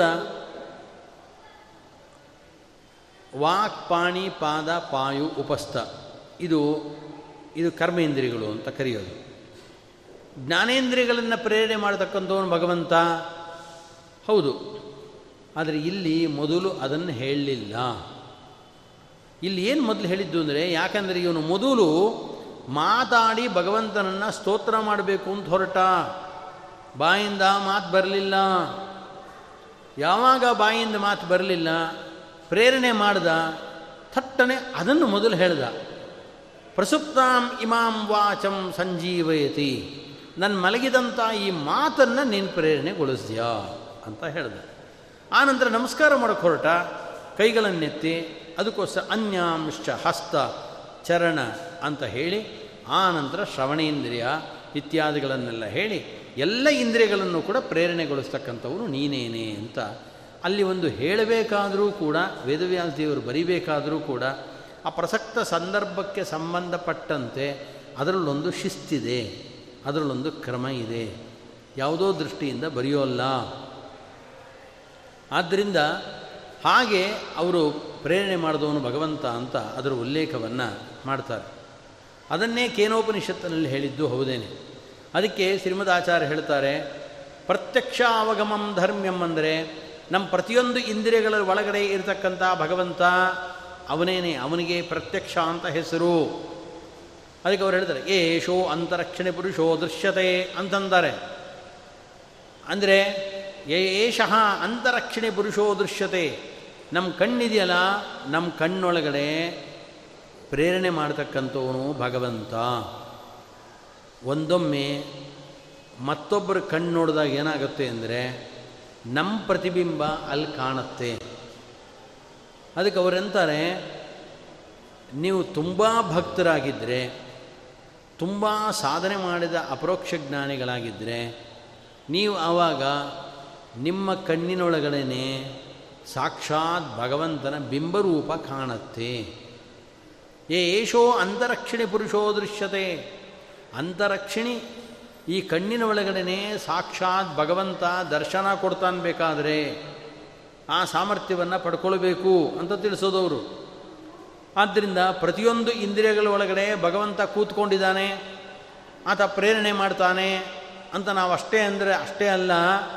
ನಿಮಗೇನಾದರೂ ಅಂತಹ ಸಾಮರ್ಥ್ಯವನ್ನು ಪಡೆದುಕೊಂಡಿದ್ದರೆ ಆ ಇಂದ್ರಿಯಗಳ ಒಳಗಡೆ, ಆ ಇಂದ್ರಿಯಕ್ಕೆ ನಿಯಾಮಕನಾಗಿ ಇರತಕ್ಕಂಥ ಭಗವಂತನ ರೂಪ ಏನಿದೆ, ಆ ರೂಪ ನಿಮಗೆ ಪ್ರತ್ಯಕ್ಷವಾಗಿ ಕಾಣುತ್ತೆ ಅಂತ ತಿಳಿಸ್ತಾರೆ ಅವರು. ಅದಕ್ಕೆ ಅವರು ಹೇಳ್ತಾರೆ ಅಕ್ಷೇಶು ಪ್ರತಿ ಪ್ರತಿಸ್ಥಿತ ಯಹ ಪ್ರತ್ಯಕ್ಷಂ ವೇದ. ಈ ಪ್ರತಿಯೊಂದು ಇಂದ್ರಿಯಗಳ ಒಳಗಡೆ ಕುಳಿತುಕೊಂಡು ಆ ಎಲ್ಲ ಇಂದ್ರಿಯಗಳನ್ನು ಪ್ರೇರಣೆ ಮಾಡತಕ್ಕಂಥವನು ಭಗವಂತ ಅಂತ ಚೆನ್ನಾಗಿ ಯಾವ ವ್ಯಕ್ತಿ ಮನದಟ್ಟು ಮಾಡಿಕೊಳ್ತಾನೆ, ಹಾಗೆ ಮನದಟ್ಟು ಮಾಡಿಕೊಂಡಂಥ ವ್ಯಕ್ತಿ ಭಗವಂತನನ್ನು ಕಾಣ್ತಾನೆ ಅಂತಲೂ ಅಂತಾರ ಏವಂ ವಿದ್ವಾನ್. ಯಾರು ಎಲ್ಲ ಇಂದ್ರಿಯಗಳಲ್ಲೂ ಪ್ರೇರಣೆ ಮಾಡತಕ್ಕಂಥವನು ಭಗವಂತ ಅಂತ ಆಲೋಚನೆ ಮಾಡಿಕೊಂಡು ಅದನ್ನೇ ಆತ ಉಪಾಸನೆ ಮಾಡ್ತಾ ಇದ್ದರೆ, ಆಗ ಸಾಕ್ಷಾತ್ ಭಗವಂತ ಅವನಿಗೆ ತಿಳಿದು ಬರ್ತಾನೆ. ಅದು ಒಂದು ಭಗವಂತನ ತತ್ವ. ಅದನ್ನೆಲ್ಲ ಶ್ರೀಮದ್ ಆಚಾರ್ಯರು ಅದನ್ನೆಲ್ಲ ತಿಳಿಸ್ತಾ ಆನಂತರ ಇದು ಇಂಥವನು ಪ್ರತ್ಯಕ್ಷ ಅಂದರೆ ಭಗವಂತ. ಈ ಪ್ರತ್ಯಕ್ಷ ಇದನ್ನಲ್ಲ ಭಗವಂತ, ಈ ಪ್ರತ್ಯಕ್ಷ ನಾಮಕನಾದ ಭಗವಂತ ಏನಿದ್ದಾನೆ? ನಮ್ಮ ಇಂದ್ರಿಯಗಳ ಒಳಗಡೆ ಪ್ರೇರಣೆ ಮಾಡತಕ್ಕಂಥ ಭಗವಂತ, ಇಂಥ ಭಗವಂತನ ಬಗ್ಗೆ ಜ್ಞಾನವನ್ನು ನಾನು ಮುಂದೆ ನಿನಗೆ ತಂದು ಕೊಡ್ತೀನಿ. ಅದರಿಂದ ಇದೆಂಥದ್ದು ಅಂದರೆ ಧರ್ಮ್ಯ. ಧರ್ಮಕ್ಕೆ ಸಂಬಂಧಪಟ್ಟ ಜ್ಞಾನ. ಧರ್ಮ ಅಂದರೆ ನಾವು ಈ ಧರ್ಮ, ಅಧರ್ಮ ಅಂತ ಅಂತೀವಲ್ಲ, ಅದಲ್ಲ. ಶ್ರೀಮದ್ ಆಚಾರ್ಯಲ್ಲಿ ಹೇಳೋದು ಧರ್ಮ್ಯಂ ಅಂತಾರೆ. ಧರ್ಮಾತ್ ಅನಪೇತಂ ತದ್ವಿಷಯಂ ಧರ್ಮ್ಯಂ. ಅಂದರೆ ಧರ್ಮನಿಗೆ ಸಂಬಂಧಪಟ್ಟ ಪರೋಕ್ಷ ಜ್ಞಾನಕ್ಕೆ ಧರ್ಮ್ಯ ಅಂತ ಹೆಸರು. ಅಂದರೆ ನಾವೀಗ ಯಾವುದಾದ್ರೂ ಶಾಸ್ತ್ರ ಓದಿ ಅದರ ವಿಷಯವನ್ನು ತಿಳ್ಕೊಳ್ತೀವಲ್ಲ, ಇದು ಎಂಥ ಜ್ಞಾನ ಇದು? ಇದು ಪರೋಕ್ಷ ಜ್ಞಾನ. ಒಂದೊಮ್ಮೆ ಭಗವಂತನೇ ಶಂಖಚಕ್ರ ಗದಾಪದ್ಮಧಾರಿಯಾಗಿ ಧ್ರುವನ ಎದುರಿಗೆ ಬಂದ ನಿಂತಂತೆ ಎದುರಿಗೆ ನಮ್ಮ ಕಣ್ಣು ಮುಂದೆ ಕಾಣಿಸ್ಕೊಂಡ್ರೆ ಅದು ಅಪರೋಕ್ಷ ಜ್ಞಾನ. ಆ ಅಪರೋಕ್ಷ ಜ್ಞಾನಕ್ಕೆ ಸಾಧನವಾದದ್ದು ಯಾವುದು ಅಂತಂದರೆ ಈ ಪರೋಕ್ಷ ಜ್ಞಾನ, ವೇದಗಳು, ಶ್ರುತಿಗಳು, ಪುರಾಣಗಳು, ಇದರಲ್ಲಿ ಹೇಳಿದ ವಿಚಾರಗಳನ್ನು ಇದನ್ನೆಲ್ಲ ಏನು ನಾವು ಜ್ಞಾನ ಮಾಡ್ಕೊಳ್ತೀವಿ? ಈ ಜ್ಞಾನ, ಇದು ಪರೋಕ್ಷ ಜ್ಞಾನ. ಹಾಗಾದರೆ ಈ ಪರೋಕ್ಷ ಜ್ಞಾನದಿಂದ ಬರುವಂಥ ಜ್ಞಾನ ಯಾವುದು ಅಂದರೆ? ಅಪರೋಕ್ಷ ಜ್ಞಾನ. ಅದಕ್ಕೆ ಭಗವಂತ ಕೃಷ್ಣ ಇಲ್ಲಿ ಹೇಳೋದು ಅರ್ಜುನನಿಗೆ, ನಾನು ನಿಮಗೆ ಪರೋಕ್ಷ ಜ್ಞಾನದ ಬಗ್ಗೆ ಹೇಳ್ತಾ ಇದ್ದೀನಿ, ಕೇಳು. ಅಂದರೆ ಸಮಗ್ರವಾದ ವೇದಶಾಸ್ತ್ರಾದಿಗಳಲ್ಲಿ ನನ್ನ ಬಗ್ಗೆ ಏನು ಹೇಳಿದ್ದಾರೆ? ಅದು ಪರೋಕ್ಷ ಜ್ಞಾನ. ಆ ಜ್ಞಾನವನ್ನು ನಿಂಗೆ ತಿಳಿಸ್ಕೊಡ್ತೀನಿ. ಆ ಜ್ಞಾನ ತಿಳ್ಕೊಂಡ್ರೆ ನಿಂಗೇನಾಗುತ್ತೆ ಅಂತಂದರೆ, ಸಾಕ್ಷಾತ್ ನಿನ್ನ ಕಣ್ಣು ಮುಂದೆ ಭಗವಂತ ಬಂದು ನಿಂತ್ಕೊಳ್ತಾನೆ. ಹಾಗಾದರೆ ನಿಂಗೆ ಅಪರೋಕ್ಷ ಜ್ಞಾನಕ್ಕೆ ಸಾಧನವಾದಂಥ ಏನು ಜ್ಞಾನ ಇದೆ? ಅದು ವಿಜ್ಞಾನ ಸಹಿತಂ ಜ್ಞಾನಂ. ವಿಗ್, ವಿಶೇಷವಾಗಿ ತಿಳಿದುಕೊಳ್ಳೇಬೇಕಾಗಿದ್ದು ಪ್ರತಿಯೊಬ್ಬ ವ್ಯಕ್ತಿಯೂ ಅವನ ಜೀವನದ ಸಾರ್ಥಕ್ಯ ಇರೋದು ಎಲ್ಲಿ ಅಂತಂದರೆ ಭಗವಂತನ ಬಗ್ಗೆ ಯಾವತ್ತು ಆತ ಅರಿವನ್ನು ಮೂಡಿಸ್ಕೊಳ್ತಾನೆ. ಆಗ ಅವನ ಜನ್ಮ ಸಾರ್ಥಕವಾಯಿತು. ಅದಕ್ಕೆ ಅವರನ್ನೋದು ಮಾನವ ಜನ್ಮ ದೊಡ್ಡದು, ಹಾನಿ ಮಾಡಲು ಬೇಡಿ ಹುಚ್ಚಪ್ಪಗಳಿರ ದುರ್ಲಭಂ ಮಾನುಷಂ ಜನ್ಮ. ಮನುಷ್ಯ ಜನ್ಮ ಎಂಬತ್ನಾಲ್ಕು ಲಕ್ಷ ಯೋನಿಗಳಲ್ಲಿ ಬಂದ ನಂತರದಲ್ಲಿ ಮನುಷ್ಯ ಜನ್ಮ ಬರೋದು ತುಂಬ ಕಷ್ಟ. ಆದ್ದರಿಂದ ಬಂದಂಥ ಮನುಷ್ಯ ಜನ್ಮವನ್ನು ಹಾಳು ಮಾಡಿಕೊಳ್ಳಬಾರದು. ಆದ್ದರಿಂದ ಆ ಮನುಷ್ಯ ಜನ್ಮ ಬಂದಾಗ ಏನು ಮಾಡಬೇಕು ಅಂದರೆ ಈ ಸಕಲ ವೇದ ಶಾಸ್ತ್ರ ಪುರಾಣಗಳಲ್ಲಿ ಭಗವಂತನ ಬಗ್ಗೆ ಏನು ವಿಶೇಷವಾಗಿ ತಿಳಿಸ್ಕೊಟ್ಟಿದ್ದಾರೆ ವಿಚಾರ, ಅದೇ ಜ್ಞಾನ, ಅದು ಧರ್ಮ್ಯ ಅಂತ ತಿಳಿಸು. ಆ ಜ್ಞಾನವನ್ನು ಸಂಪಾದನೆ ಮಾಡಿಕೊಳ್ಬೇಕು ಅಂತ ತಿಳಿಸು. ಅದು ಯಾವುದು? ಅದಕ್ಕೋಸ್ಕರ ಅದು ಧರ್ಮ್ಯ ಅನ್ನೋದು. ಅಲ್ಲ, ಧರ್ಮ ಅಂದರೆ ಏನು ಅಂತಂದರೆ, ಅದಕ್ಕೆ ಶ್ರೀಮದ್ ಆಚಾರ್ಯ ಬರೀತಾರೆ, ಧರ್ಮ ಅಂದರೆ ಸಾಕ್ಷಾತ್ ಭಗವಂತ. ಧರ್ಮ ಅಂದರೆ ಭಗವಂತ. ಯಾಕೆ ಅಂತಂದರೆ ಅವರು ಅನೇಕ ಬಾಬ್ರವಿ ಶಾಖೆ, ಬೇರೆ ಬೇರೆ ಸಾಮವೇದದ ಶಾಖೆಗಳನ್ನು ಶ್ರೀಮದ್ ಆಚಾರ್ಯರು ಉದಾಹರಣೆ ಮಾಡ್ತಾರೆ. ಧರ್ಮೋವಾ ಇದಮಗ್ರ ಏಕ ಆಸೀತ್ ಅಂತಾರೆ. ಪ್ರಳಯ ಕಾಲದಲ್ಲಿ ಏನಿತ್ತು ಅಂತಂದರೆ ಧರ್ಮ ಮಾತ್ರ ಇತ್ತು. ಅಲ್ಲಿನ್ಯಾವುದು ಪೃಥಿವಿ, ಜಲ ಯಾವುದೂ ಇರಲಿಲ್ಲ. ಬ್ರಹ್ಮದೇವರಿದ್ರ ಇರಲಿಲ್ಲ, ಇಂದ್ರದೇವರಿದ್ರ ಇರಲಿಲ್ಲ, ಯಾವುದಿತ್ತು? ಧರ್ಮೋವಾ ಇದಮಗ್ರ ಏಕ ಆಸೀತ್ ಧರ್ಮ ಮಾತ್ರ ಇತ್ತು. ಹಾಗಾದ್ರೆ ಧರ್ಮ ಅಂದರೆ ಏನು? ಧರ್ಮ ಅಂದರೆ ಸಾಕ್ಷಾತ್ ಭಗವಂತ. ಅದಕ್ಕೆ ಹೇಳ್ತಾರೆ, ಪೃಥಿವಿ ಧರ್ಮ ಮೂರ್ಧನಿ ಅಂತ ಇನ್ನೊಂದು ಶ್ರುತಿಯನ್ನು ಉದ, ಉಲ್ಲೇಖ ಮಾಡ್ತಾರೆ. ಈ ಪೃಥಿವಿ ಎಲ್ಲಿದೆ ಅಂತಂದರೆ ಧರ್ಮ ಮೂರ್ಧನಿ ಧರ್ಮ ಅಂತ ಕರೆಸ್ಕೊಂಡಿರ್ತಕ್ಕಂಥ ಭಗವಂತ ಏನಿದ್ದಾನೆ, ಕೂರ್ಮ ರೂಪದಿಂದ ಇದ್ದ ಅವನ ತಲೆ ಮೇಲೆ ಇಡೀ ಬ್ರಹ್ಮಾಂಡ ಅನ್ನೋದು ಕುಳಿತುಕೊಂಡಿರುವಂಥದ್ದು ಪೃಥಿವಿ ಧರ್ಮ ಮೂರ್ಧನಿ ಅಂತ ಇದೆ. ಧರ್ಮ ಅಂದ್ರೇನು? ಸಾಕ್ಷಾತ್ ಭಗವಂತ. ಯಾಕೆ ಧರ್ಮ ಅಂದರೆ ಭಗವಂತ? ಅಂತಂದರೆ ಧಾರಣ ಧರ್ಮ ಇತ್ಯಾಹು ಧರ್ಮೋ ಧಾರಯತೆ ಪ್ರಜಾ ಧಾರಣ ಧರ್ಮ. ಎಲ್ಲವನ್ನ ಹೊತ್ತುಕೊಂಡವನು, ಸಮಗ್ರ ಜಗತ್ತನ್ನು ಹೊತ್ತುಕೊಂಡವನು ಭಗವಂತನಾದ್ದರಿಂದ ಅವನಿಗೆ ಧರ್ಮ ಅಂತ ಹೆಸರು. ಆದ್ದರಿಂದ ಧರ್ಮ ಅಂತ ಏನು ಭಗವಂತನ ಹೆಸರಿದೆ? ಅವನಿಗೆ ಸಂಬಂಧಪಟ್ಟ ಜ್ಞಾನ ಏನಿದೆ? ಅರ್ಜುನ, ಈ ಜ್ಞಾನವನ್ನು ನಾನು ನಿಂಗಿಗೆ ಉಪದೇಶ ಮಾಡ ಹೊರಟಿದ್ದೇನೆ. ಇದು ಪರೋಕ್ಷವಾದ ಜ್ಞಾನ. ಕಣ್ಣಿಗೆ ಕಾಣಿಸ್ದೆ ಬುದ್ಧಿಯಿಂದ, ಮನಸ್ಸಿನಿಂದ ತಿಳ್ಕೊಳ್ಳೋ ಅಂಥ ಜ್ಞಾನ. ಈ ಮನಸ್ಸಿನಿಂದ, ಬುದ್ಧಿಯಿಂದ ಇಂಥ ಒಂದು ವಿಚಾರವನ್ನು, ಈ ತಿಳುವಳಿಕೆಯನ್ನು, ಈ ಅರಿವನ್ನು, ಈ ಜ್ಞಾನವನ್ನು ನಾವು ಸಂಪಾದಿಸ್ಕೊಂಡ್ರೆ ಏನಾಗುತ್ತೆ ಅಂದರೆ ಪ್ರತ್ಯಕ್ಷಾವಗಮಂ. ಅಂದರೆ ಸಾಕ್ಷಾತ್ ಭಗವಂತ ಅಪರೋಕ್ಷ ರೂಪದಿಂದ ನಿನ್ನ ಎದುರುಗಡೆ ಬಂದು ಕಾಣಿಸ್ಕೊಳ್ತಾನೆ.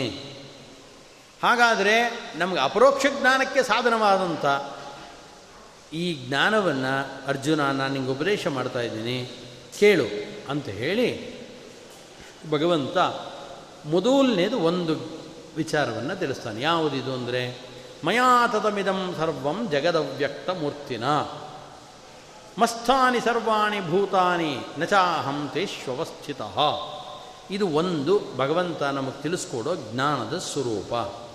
ಅವನು ಹೇಳ್ತಾನೆ ಮಯಾತತಮಿದಂ ಸರ್ವಂ. ನೋಡು ಅರ್ಜುನ, ನನ್ನ ಬಗ್ಗೆ ನಿಂಗೆ ಜ್ಞಾನ ಕೊಡ್ತೀನಿ ಅಂತಂದೆ ಯಾವುದು ಗೊತ್ತಾ ಮೊದಲನೇದ್ದು? ಇಡೀ ಸಮಗ್ರ ಜಗತ್ತನ್ನು ನಾನು ವ್ಯಾಪಿಸ್ಕೊಂಡಿದ್ದೇನೆ. ಇದನ್ನು ಸರಿಯಾಗಿ ತಿಳ್ಕೋ. ಮಯಾತತಮಿದಂ ಸರ್ವಂ. ಎಲ್ಲ ಕಡೆ ನಾನಿದ್ದೀನಿ. ಎಲ್ಲಿಲ್ಲ ಅಂತ ಅಂದ್ಕೊಳ್ಬೇಡ ಯಾವಾಗ ಭಗವಂತ ಇಲ್ಲಿಲ್ಲ ಅಂತ ಅಂದ್ಕೊಳ್ತಾನೆ ಆವಾಗ ಅವನಿಂದ ತಪ್ಪು ಕೆಲಸ ನಡೆಯುತ್ತೆ. ಇದೇ ವ್ಯಾಸರಾಜರು, ಕನಕದಾಸರ ಬಗ್ಗೆ ಕತೆ ಹೇಳ್ಬೋದು ನಿಜ. ಬಾಳೆಹಣ್ಣು ಕೊಟ್ಟರು ಅದನ್ನು ಹುಡ್ಕೊಂಡು ಹೋಗಿ ತಿಂದು ಬಾ ಅಂದರು ಅಂತ. ಇದೆಲ್ಲ ನಿಜ. ಆದರೆ ಇದರ ಮೂಲ ತತ್ವ ಏನಿದು? ಭಗವಂತ ಸರ್ವತ್ರ ವ್ಯಾಪ್ತನಾಗಿದ್ದಾನೆ ಅಂತ ಇದೇ ವ್ಯಾಸರಾಜರು ಕನಕದಾಸರ ಮುಖಾಂತರ ತಿಳಿಸಿದಂಥ ಧರ್ಮ ಇದೇನೆ. ಯಾಕೆ ಅಂದರೆ ಇದೇ ವ್ಯಾಸರಾಜರು ಭಗವದ್ಗೀತೆಯನ್ನು ಕನ್ನಡದಲ್ಲಿ ಮೊಟ್ಟ ಮೊದಲನೇ ಬಾರಿಗೆ ಅನುವಾದ ಮಾಡಿದರು. ಕನ್ನಡದಲ್ಲಿ ಅನುವಾದ ಮಾಡಿದ್ರು. ಅದು ಹೇಗೆ? ಪದ್ಯ ರೂಪದಲ್ಲಿ ಅನುವಾದ ಮಾಡಿದ್ದಾರೆ.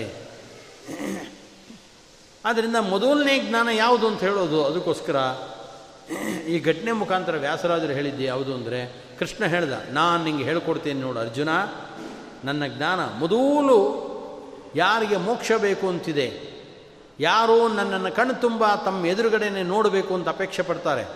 ಆ ವ್ಯಕ್ತಿ ಮೊದಲು ತನ್ನ ಮನಸ್ಸಿನಲ್ಲಿ ತುಂಬಿಕೊಳ್ಬೇಕಾದಂಥ ಜ್ಞಾನ ಯಾವುದು ಅಂದರೆ ಮಯಾತತಮಿದಂ ಸರ್ವಂ.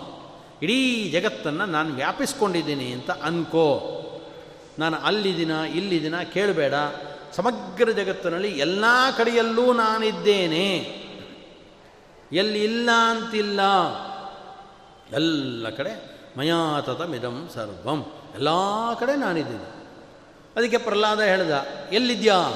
ಭಗವಂತ ಎಲ್ಲಿದ್ದಾನೆ?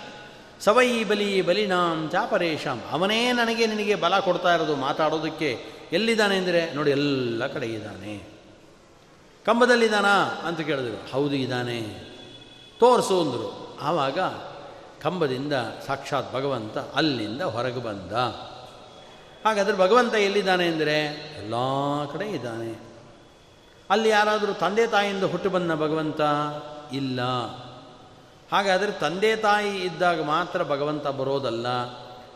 ಅದರಲ್ಲಿ ಎರಡು ಅಂಶ ಒಂದು ತಂದೆ ತಾಯಿ ಇಲ್ಲದೇ ಇದ್ದರೂ ಬರ್ತಾನೆ ಅನ್ನೋದು ಒಂದು ಅಂಶ ಇದಕ್ಕಿಂತ ಪ್ರಮುಖವಾದ ಅಂಶ ಯಾವುದು ಅಂತಂದರೆ ಮಯಾತದಮಿದಂ ಸರ್ವಂ. ಇಡೀ ಜಗತ್ತನ್ನು ಎಲ್ಲ ಚರಾಚರಕಾತ್ಮಕವಾದ ಸಕಲ ವಸ್ತುಗಳಲ್ಲೂ ನಾನಿದ್ದೇನೆ ಅನ್ನೋದು ಇದೊಂದು ದೊಡ್ಡ ತತ್ವ. ಅದನ್ನು ಹಿರಣ್ಯಕಶಿಪವನ್ನು ನಾಶ ಮಾಡಿ, ಪ್ರಹ್ಲಾದ ಅಷ್ಟು ಪ್ರಾರ್ಥನೆ ಮಾಡಿದ್ದಕ್ಕೆ ಅವನಿಗೆ ಭಗವಂತ ದೃಷ್ಟಾಂತ ಸಮೇತವಾಗಿ ಅವನ ಮನಸ್ಸಿನಲ್ಲಿ ತುಂಬಿದ ದೊಡ್ಡ ಜ್ಞಾನ ಯಾವುದು ಅಂದರೆ, ಇಲ್ಲಿ ಕೃಷ್ಣ ಹೇಳಿದ ವಿಚಾರ ಮಯಾತತಮಿದಂ ಸರ್ವಂ. ನಾನೆಲ್ಲ ಕಡೆ ವ್ಯಾಪಿಸ್ಕೊಂಡಿದ್ದೇನೆ. ಅದಕ್ಕೆ ವಾದಿರಾಜರಿಂದಿದ್ದು ದಂಬೋಲಿ ತೀಕ್ಷ್ಣನಖ ಸಂಭೇದಿತೇಂದ್ರ ರಿಪು ಕುಂಭೀಂದ್ರ ಪಾಹಿ ಕೃಪಯ ಸ್ತಂಭಾರ್ಭಕಾಸಹನ ಡಿಂಬಾಯ ದತ್ತವರ ಗಂಭೀರನಾದ ನೃಹರೆ ಅಂಬೋದಿಜಾನುಸರಣಾಂಭೋಜ ಭೂಪವನ, ಕುಂಭೀಂದ್ರ ಶೇಷ ಖಗರಾಟ್, ಕುಂಭೀಂದ್ರ ಕೃತಿಧರ ಜಂಬಾರಿ ಷಣ್ಮುಖ ಮುಖಾಂಬೋರು ಆಭಿನುತಮಾಂ ಏನಂತ ಕರಿಬೇಕು? ಭಗವಂತ ಎಲ್ಲಿಲ್ಲ ಅನ್ಬೇಕು? ಎಲ್ಲ ಕಡೆ ಇದ್ದಾನೆ. ಯಾರ ಮಗ ಅಂತ ಕರೆಯೋಣ? ವಾದಿರಾಜರು ಹೇಳೋದು ಸ್ತಂಭಾರ್ಭಕ ಸ್ತಂಭದ ಮಗ ನೀನು, ಕಂಬದ ಮಗ ಕಣಯ್ಯ ಈಗ ನೀನು. ಯಾರ ಮಗ ಅಂತ ಹೇಳಿ? ಎಲ್ಲ ಕಡೆ. ತತ್ರ ತತ್ರ ಸ್ಥಿತೋ ವಿಷ್ಣು ತತ್ತಚ್ಛಕ್ತಿ ಪ್ರಬೋದಯನ್ ಏಕಏವ ಮಹಾಶಕ್ತಿ ಕುರುತೆ ಸರ್ವಮಂಜಸ. ಎಲ್ಲ ಕಡೆಯಲ್ಲೂ ಭಗವಂತ ಇದ್ದಾನೆ. ಪ್ರತಿಯೊಂದು ಇಂದ್ರಿಯಗಳಿಗೂ ಭಗವಂತ ಇದ್ದಾನೆ. ಆಯಾ ಇಂದ್ರಿಯ ಅಭಿಮಾನಿಯಾದ ದೇವತೆಗಳ ಒಳಗೂ ಭಗವಂತ ಇದ್ದಾನೆ. ಅದನ್ನೇ ಪ್ರತ್ಯಕ್ಷಾವಗಮಮ್ಮನ್ನಲ್ಲಿ ಹೇಳಿದ್ದು. ಅಲ್ಲಿದ್ದು ಅವರಿಗೆ ಪ್ರೇರಣೆಯನ್ನು ಮಾಡಿ, ಅವರ ಕೈಲಿ ಕೆಲಸ ಮಾಡಿಸಿ, ಅವರಿಂದ ನಮ್ಮ ಇಂದ್ರಿಯಗಳ ಕೆಲಸ ಮಾಡಿಸಿ, ಅದಕ್ಕೆ ಫಲವನ್ನು ಕೊಡೋನು ಭಗವಂತನು. ಆದ್ದರಿಂದ ಮಯಾ ತದಮಿದಂ ಸರ್ವಂ, ನಾನು ಎಲ್ಲ ಕಡೆ ವ್ಯಾಪ್ತನಾಗಿ ಇದ್ದೇನೆ. ಇದು ಭಗವಂತ ಕೊಟ್ಟ, ಅರ್ಜುನನಿಗೆ ಕೊಟ್ಟ ಮೊದಲ ಜ್ಞಾನ. ಮಯಾತದ ಹಾಗಾದರೆ ಅವ್ರು ಕೇಳ್ತಾನೆ, ಕೃಷ್ಣ ಹೇಳ್ತಾನೆ, ನಾನು ಎಲ್ಲ ಕಡೆ ಇದ್ದೀನಿ ಅಂತ ಹೇಳಿದ್ನಲ್ಲ, ಎಲ್ಲ ವ್ಯಕ್ತಿಗಳು ನೋಡ್ತಾನೇ ಇದ್ದಾರೆ. ಎಲ್ಲೂ ಕಾಣಿಸ್ತಾನೇ ಇಲ್ಲ ಭಗವಂತ. ಅವನು ಹೇಳಿಬಿಟ್ರೆ ನಂಬೋದೇ. ಎಲ್ಲ ಕಡೆ ನೋಡ್ತಾ ಇದ್ದೀವಲ್ಲ ನಮ್ಮ ಕಣ್ಣು ಕಾಣಿಸೋದು ಯಾವುದು? ಇದೇ ಫ್ಯಾನು, ಕಂಬ, ಲೈಟು, ಚೇರು, ಕುರ್ಚಿ, ಬರೀ ಇದೇ ಕಾಣಿಸ್ತಾ ಇದೆ. ನಾನು ಎಲ್ಲ ಕಡೆ ಇದ್ದೀನಿ ಅಂತ ಹೇಳ್ತಾನಲ್ಲ ಮತ್ತು ಕಾಣಿಸ್ತಿಲ್ಲ ಯಾಕೆ ಭಗವಂತ? ಅದಕ್ಕೆ ಕೃಷ್ಣ ಹೇಳೋದು, ಮಯಾ ತದಮಿದಂ ಸರ್ವಂ ಜಗತ್ ಅವ್ಯಕ್ತ ಮೂರ್ತಿನ. ನಾನು ನಿಮ್ಮೆಲ್ಲರ ಕಣ್ಣಿಗೆ ವ್ಯಕ್ತವಾಗುವಂತೆ ನಾನು ಇಲ್ಲಿಲ್ಲ. ನಾನು ಅವ್ಯಕ್ತವಾದ ಸ್ವರೂಪದಿಂದ ನಾನು ಇಲ್ಲೆಲ್ಲ ಕಡೆ ಇದ್ದೇನೆ. ಯಾರಿಗೆ ಜ್ಞಾನದೃಷ್ಟಿ ಇರುತ್ತೆ, ದಿವ್ಯವಾದ ಚಕ್ಷುಸ್ಸಿದೆ, ಅವರು ಮಾತ್ರ ಇದನ್ನು ನೋಡ್ಬೋದೇ ಹೊರತು ಎಲ್ಲರೂ ನೋಡೋಕ್ಕೆ ನನ್ನನ್ನು ಆಗೋಲ್ಲ ಅದಕ್ಕೆ ಅರ್ಜುನಂಗೆ ಹೇಳ್ದ, ಅರ್ಜುನ, ನನ್ನ ವಿಶ್ವರೂಪವನ್ನು ನೋಡು, ಎಲ್ಲ ಕಡೆ ಇದೆ. ಅಂದ ಅಂದ. ಅರ್ಜುನ ಹೇಳ್ದ, ಏನೂ ಕಾಣಿಸ್ತಾ ಇಲ್ಲ. ಅಂದ. ಕೂಡಲೇ ಕೃಷ್ಣ ಹೇಳ್ದ, ದಿವ್ಯಂ ದದಾಮಿತೆ ಚಕ್ಷು ನಿಂಗೀಗ ನೋಡೋ, ದಿವ್ಯ ಚಕ್ಷಸ್ಸನ್ನು ಕೊಡ್ತೇನೆ. ಈಗ ಕಣ್ಬಿಟ್ಟು ನೋಡು ಅಂದ. ನೋಡ್ತಾನೆ, ಅನಂತ ಬಾಹೂದರ ವಕ್ರ ನೇತ್ರಂ, ಪಶ್ಯಾಮಿ ತ್ವಾಂ ಸರ್ವತೋ ಅನಂತ ಬಾಹು ಉದರ ವಕ್ರ ನೇತ್ರ. ಎಲ್ಲ ಅನಂತವಾಗಿ ಕಾಣಿಸ್ತಾ ಇದೆ. ಎಲ್ಲ ಕಡೆಯಲ್ಲಿಯೂ ನಿನ್ನೆ ತುಂಬಿಕೊಂಡಿದ್ದೀಯ ನೀನು? ಅಂತ ದಿವ್ಯ ಚಕ್ಷುಸ್ಸನ್ನು ಕೊಟ್ಟ ಮೇಲೆ ಇವನಿಗೆಲ್ಲ ಕಡೆ ಭಗವಂತ ಕಾಣಲಿಕ್ಕೆ ಶುರು ಮಾಡ್ದ. ಅದನ್ನೇ ಶ್ರೀಮದ್ ಆಚಾರ್ಯರು ಅವಾಗ ಹೇಳಿದ್ದು, ಏಷೋ ಅಂತರಕ್ಷಣಿ ಪುರುಷೋ ದೃಶ್ಯತೆ.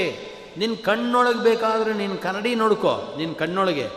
ನಮಗೇನು ಕಾಣುತ್ತೆ ಅಂದರೆ ನನ್ನ ಕಣ್ಣೊಳಗೆ ಕನ್ನಡಿ ನೋಡಿಕೊಂಡ್ರೆ ನನ್ನ ಮುಖ ಕಾಣುತ್ತೆ ನನ್ನ ಮುಖದಲ್ಲಿ ಮತ್ತು ನನ್ನ ಕಣ್ಣು ಕಾಣುತ್ತೆ, ಆ ಕಣ್ಣೊಳಗಡೆ ನನ್ನ ಪ್ರತಿಬಿಂಬ ಕಾಣುತ್ತಷ್ಟೇನೆ.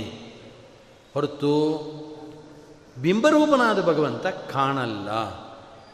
ಮತ್ತು ಕಾಣುತ್ತೆ ಅಂತ ಶ್ರುತಿ ಹೇಳ್ತಿದೆಯಲ್ಲ ಅಂದರೆ, ಯಾರು ದಿವ್ಯ ಚಕ್ಷುಸ್ಸನ್ನು ಹೊಂದಿದವರು ಅಂತಿದ್ದಾರೆ, ಜ್ಞಾನಿಗಳು ಅಂತಿದ್ದಾರೆ, ಅವರಿಗೆ ಮಾತ್ರ ಕಾಣುತ್ತೆ, ಎಲ್ರಿಗೂ ಕಾಣಲ್ಲ. ಅದಕ್ಕೆ ಶ್ರೀಮದ್ ಆಚಾರ್ಯರು ಎರಡು ವಿಧವಾದ ಆಕಾಶ ಇದೆ ಅಂತ ಹೇಳ್ತಾರೆ. ಒಂದು ಭೂತಾಕಾಶ, ಇನ್ನೊಂದು ಅವ್ಯಾಕೃತ ಆಕಾಶ. ಆತ್ಮನ ಆಕಾಶ ಸಂಭೂತ ಆಕಾಶಾದ್ವಾಯು ವಾಯೋರಗ್ನಿ, ಅಗ್ನೇರಾಪ, ಅದ್ಭ್ಯ ಪೃಥಿವೀ, ಪೃಥಿವ್ಯಾಂ ಓಷಧಯ, ಇದೆಲ್ಲ ಹೇಳ್ಕೊಂಡು ಬರುತ್ತೆ ತೈತಿರೂಪನಿಷತ್ತಲ್ಲಿ. ಹಂಗೆ ಹೇಳ್ಕೊಂಡು ಬಂದಾಗ ಆತ್ಮನಿಂದ ಆಕಾಶ ಹುಟ್ಟಿತು ಅಂತ ಹೇಳಿ ಅದು ಯಾವುದು ಅಂತ ಹೇಳಬೇಕಾದ್ರೆ ಭೂತಾಕಾಶ. ಭೂತಾಕಾಶ ಹುಟ್ಟೋದು ಅಂದರೆ ಏನಪ್ಪ? ಆಕಾಶ ಅಂದರೆ ಖಾಲಿ ಜಾಗ. ಖಾಲಿ ಜಾಗ ಹುಟ್ಟಕ್ಕಾಗತ್ತಾ ಅಂದರೆ? ಇಲ್ಲ, ಆಕಾಶಕ್ಕೆ ಅಭಿಮಾನಿಯಾದ ದೇವತೆ, ಸಾಕ್ಷಾತ್ ವಿನಾಯಕ, ಅವನು ಹುಟ್ಟದ ಅಂತ ಅರ್ಥ. ಅಲ್ರಿ, ವಿನಾಯಕ ಅನ್ನೋ ಜೀವ ನಿತ್ಯ ಅಲ್ವಾ? ಅವನೇನು ಹುಟ್ಟುತ್ತಾನೆ ಅಂತ ಪ್ರಶ್ನೆ ಮಾಡಿಕೊಂಡು ಓಂ ನವಯದಶ್ರುತೈ ವೇದಧಿಕರಣದಲ್ಲಿ ಅದನ್ನು ಸ್ಪಷ್ಟ ಮಾಡ್ತಾರೆ. ವಿನಾಯಕ ಹುಟ್ಟುತ್ತಾನೆಂದರೆ ಜೀವ ಹುಟ್ಟೋದಲ್ಲ, ಅವನಿಗೆ ಸಂಬಂಧಪಟ್ಟ ದೇಹದ ಉತ್ಪತ್ತಿ ಅಂತ ಅರ್ಥ. ಅದನ್ನು ಹೇಳ್ಕೊಂಡು ಬಂದು ಅವ್ರು ಹೇಳ್ತಾರೆ, ಇದು ಭೂತಾಕಾಶ ಇದು, ಇನ್ನೊಂದು ಅವ್ಯಾಕೃತ ಆಕಾಶ ಅಂತಿದೆ. ಅವ್ರು ಹೇಳ್ತಾರೆ, ಆಕಾಶೋ ನೀಲಿಮೋದೇತಿ ನ ಪ್ರದೇಶ ಕಥಂಚನ.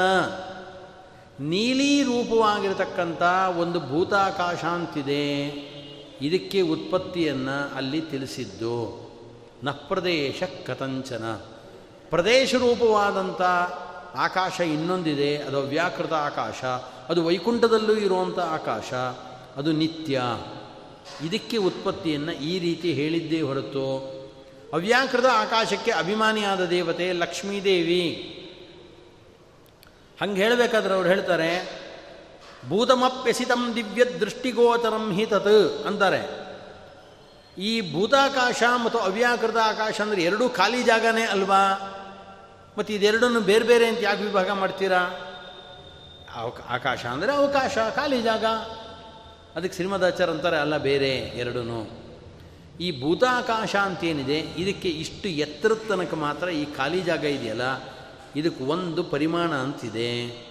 ಅಲ್ಲಿ ತನಕ ಇರೋ ಆಕಾಶದಲ್ಲಿ ಅದು ಸ್ವಲ್ಪ ನೀಲಿ ಬಣ್ಣದಲ್ಲಿದೆ. ಈಗ ವಿಜ್ಞಾನಿಗಳು ಈ ಖಾಲಿ ಜಾಗ ಅಂತ ನಮಗೇನು ಕಾಣುತ್ತೆ? ನಮ್ಮ ಕಣ್ಣಿಗೆ ಈ ಖಾಲಿ ಜಾಗದಲ್ಲಿರ್ತಕ್ಕಂಥ ಅಲ್ಟ್ರಾ ವೈಲೋಟ್ ರೇಸ್ ಏನಿದೆ, ಅದು ನಮ್ಗೆ ಕಾಣಲ್ಲ. ಬೇರೆ ವಿಶೇಷವಾದ ಯಂತ್ರಗಳನ್ನು ಉಪಯೋಗಿಸಿದಾಗ ಮಾತ್ರ ಅದು ಕಾಣುತ್ತೆ ಅಂತ ತಿಳಿಸ್ತಾರೆ. ಅದನ್ನು ಶ್ರೀಮದ್ ಆಚಾರ್ಯರು ಅವತ್ತೇನೆ ಭೂತಮಪ್ಯಸಿತಂ ದಿವ್ಯ ದೃಷ್ಟಿಗೋಚರಂ ಹಿ ತತ್. ಭೂತಮಪಿ ಅಸಿತಂ. ಸಿತ ಅಂದರೆ ಬೆಳ್ಳಿಗಿರೋದು. ಅಸಿತ ಅಂದರೆ ನೀಲಿಯಾದ್ದು. ನೀಲಿಯಾಗಿರತಕ್ಕಂಥದ್ದು ಭೂತಾಕಾಶ. ಇದರಲ್ಲಿರೋವಂಥ ನೀಲಿ ಬಣ್ಣ ನಮ್ಮ ಕಣ್ಣಿಗೆ ಕಾಣೋಲ್ಲ ಯಾರಿಗೆ ದಿವ್ಯ ದೃಷ್ಟಿ ಇದೆ, ಯೋಗಿಗಳಿದ್ದಾರೆ, ಅವರಿಗೆ ಕಾಣತ್ತೆ ಅಂತ ತಿಳಿಸ್ತಾರೆ. ಹಾಗೆ ಇಲ್ಲಿ ಬರಿಬೇಕಾದ್ರೆ ಆಚಾರ್ಯ ಹೇಳ್ತಾರೆ, ಏಷೋ ಅಂತರಕ್ಷಿಣಿ ಪುರುಷೋ ದೃಶ್ಯತೆ. ನಮ್ಮ ಕಣ್ಣನ್ನು ನೋಡಿಕೊಂಡಾಗ ನಮ್ಮ ಕಣ್ಣನ್ನು ಪ್ರತಿಬಿಂಬ ಕಂಡು ಅದರೊಳಗೆ ನಮ್ಮ ಪ್ರತಿಬಿಂಬ ಕಾಣ್ಬೋದು. ಆದರೆ ಭಗವಂತನೇ ಕಾಣ್ತಾನೆ ನಮ್ಮ ಕಣ್ಣೊಳಗೆ ಬೇಕಾದರೆ. ಅದು ಯಾರಿಗೆ ಅಂದರೆ ಯಾರಿಗೆ ದಿವ್ಯ ದೃಷ್ಟಿ ಇದೆಯೋ ಅಂಥವ್ರಿಗೆ ಅವರ ಕಣ್ಣು ಒಳಗಡೆನೇ ಭಗವಂತನೂ ಕಾಣಿಸ್ತಾನೆ. ಮತ್ತೊಬ್ಬರ ಕಣ್ಣು ನೋಡಿದ್ರೆ ಆ ಕಣ್ಣು ಒಳಗಡೆಯೂ ಕೂಡ ಅವನ ಒಳಗಿರೋ ಭಗವಂತ ಇವನ ಕಣ್ಣಿಗೆ ಕಾಣಿಸ್ತಾನೆ. ಆದರೆ ಇವನ ಕಣ್ಣು ಮಾತ್ರ ದಿವ್ಯ ದೃಷ್ಟಿ ಆಗಿರಬೇಕು. ಅದಕ್ಕೆ ಭಗವಂತ ಹೇಳ್ತಾನೆ ಎಲ್ಲಿದ್ಯಾ ನೀನು? ಅಂತಂದರೆ, ನಾನು ಎಲ್ಲ ಕಡೆ ವ್ಯಾಪಿಸ್ಕೊಂಡಿದ್ದೆ.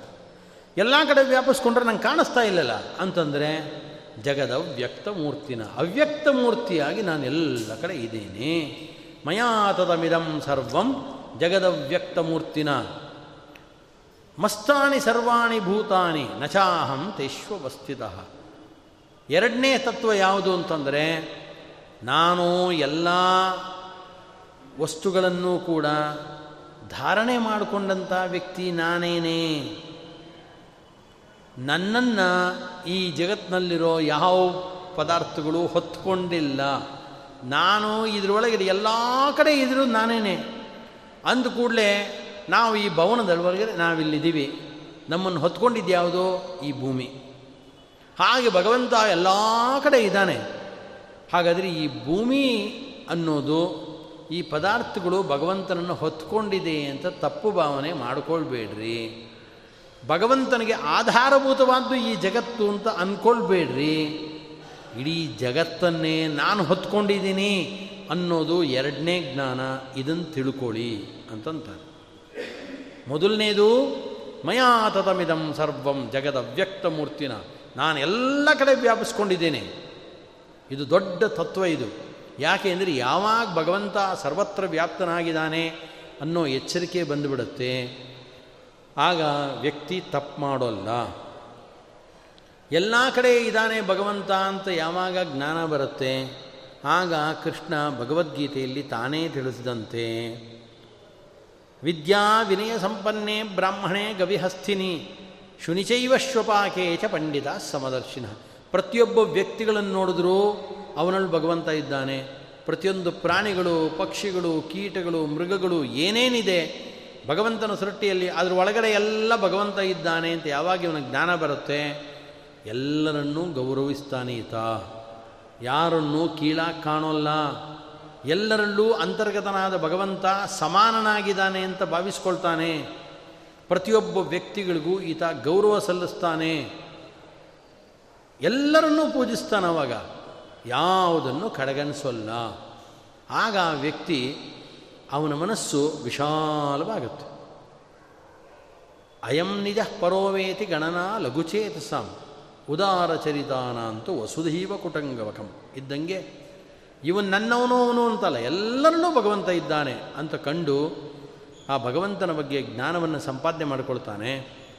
ಆಗ ಆ ವ್ಯಕ್ತಿ ಅಪರೋಕ್ಷ ಜ್ಞಾನಿ ಆಗ್ತಾನೆ. ಆ ದೃಷ್ಟಿಯಿಂದ ಭಗವಂತ ಹೇಳಿದ್ದು, ನಾನು ಎಲ್ಲಿದ್ದೀನಿ ಅಂದರೆ ಎಲ್ಲ ಕಡೆ ಇದ್ದೀನಿ. ಇದು ದೊಡ್ಡ ಜ್ಞಾನ ಅಂದ. ಅದಕ್ಕೆ ದಾಸರು ಹೇಳಿದ್ದು, ಎಳ್ಳು ಮೊನೆಯ, ಮುಳ್ಳು ಕೊನೆಯ, ಪೊಳ್ಳು ಬಿಡದೆ ಒಳಗೂ ಹೊರಗು, ಎಲ್ಲ ತಾವಿನಲ್ಲೂ ಲಕುಮೀನಲ್ಲ ನಿದ್ದಾನೆ ಲಕುಮೀನಲ್ಲ ನಿದ್ದಾನೆ ಗುಪ್ತ ತ್ರಿಜಗತ್ ವ್ಯಾಪ್ತ ಭಜಕರ ಆಪ್ತ ನೆನೆಸಿ ಸ್ತಂಭದಲ್ಲಿ ಪ್ರಾಪ್ತನಾದ ಪ್ರಹ್ಲಾದನ ಪರಮಾಪ್ತನಿದ್ದಾನೆ. ಸ್ವಾಮಿ, ಚಿಂತ್ಯಾಕೆ ಮಾಡುತ್ತಿ ಚಿಂತ್ಯಾಕೆ ಮಾಡುತ್ತಿದ್ದಿ? ಚಿಂತ್ಯಾಕೆ ಮಾಡುತ್ತಿ ಚಿನ್ಮಯನಿದ್ದಾನೆ. ಚಿಂತರತ್ನವೆಂಬೋ ಅನಂತನಿದ್ದಾನೆ ಪ್ರಾಣಿ, ಚಿಂತ್ಯಾಕೆ ಮಾಡುತ್ತಿ ಚಿಂತ್ಯಾಕೆ ಮಾಡುತ್ತಿದ್ದಿ? ಚಿನ್ನಯನಿದ್ದಾನೆ ಅಲ್ಲಲ್ಲಿ ಕೂಗುವ ಕಪ್ಪೆಗಳಿಗೆ ಅಲ್ಲಲ್ಲಿ ಆಹಾರ ಬಿತ್ತವರು ಯಾರೋ?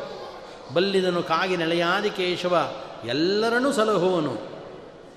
ಕನಕದಾಸರು ಹೇಳಿದ್ದಿದ್ದು ಕಲ್ಲೊಳಗೆ ಕೂಗುವ ಕಪ್ಪೆಗಳಿಗೆ ಅಲ್ಲಲ್ಲಿ ಆಹಾರ ವಿತ್ತವರು ಯಾರೋ? ಕಲ್ಲೊಳಗೆ ಹುಟ್ಟಿ ಅಲ್ಲೇ ಕೂಗ್ತಾ ಇರುವಂಥ ಕಪ್ಪೆಗಳಿಗೆ ಆಹಾರವನ್ನು ಕೊಡೋರು ಯಾರು? ಎಲ್ಲ ಕಡೆ ಭಗವಂತ ಇದ್ದಾನೆ, ರಕ್ಷಣೆ ಮಾಡ್ತಾನೆ. ಅದನ್ನೇ ಭಾಗವತದಲ್ಲಿ ಹೇಳಿದ್ದು. ಸರಕ್ಷಿತಾ ಯೋಹಿ ರಕ್ಷತಿ ಗರ್ಭೆ. ಗರ್ಭದಲ್ಲಿ ಇದ್ದ ಪುಟ್ಟ ಮಗು ಇತ್ತು. ಮೇಲುಗಡೆಯಿಂದ ಏನೇ ನಾವು ಔಷಧಿಗಳನ್ನು ಕೊಟ್ಟರು ಒಳಗಡೆ ಏನಾಗ್ತಾ ಇದೆ ಅಂತ ಗೊತ್ತಾಗಲ್ಲ. ಕ್ಷಣ ಕ್ಷಣಕ್ಕೂ ಆ ಗರ್ಭದ ಒಳಗಡೆ ಕೂತು ಆ ಮಗುವನ್ನು ರಕ್ಷಣೆ ಮಾಡತಕ್ಕಂಥವನು ಭಗವಂತ. ಯಮದೇವರು ಹೇಳೋದು ಆದ್ದರಿಂದ ಅದೇ ಭಗವಂತ ನಮ್ಮನ್ನು ರಕ್ಷಣೆ ಮಾಡ್ತಾ ಇದ್ದಾನೆ.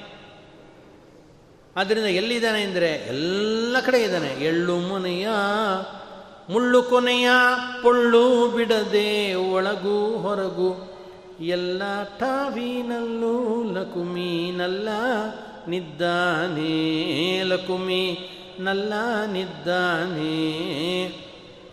ಹಿಂದೆ ನಿನ್ನ ಸಲಹಿದರ್ಯಾರೋ ಮುಂದೆ ನಿನ್ನ ಕೊಲ್ಲುವರ್ಯಾರೋ ಅಂದಿಗೆಂದಿಗಿಂದಿಗೂ ಗೋವಿಂದ ನಿದ್ದಾನೆ. ಪ್ರಾಣಿ, ಚಿಂತ್ಯಾಕೆ ಮಾಡುತ್ತಿ?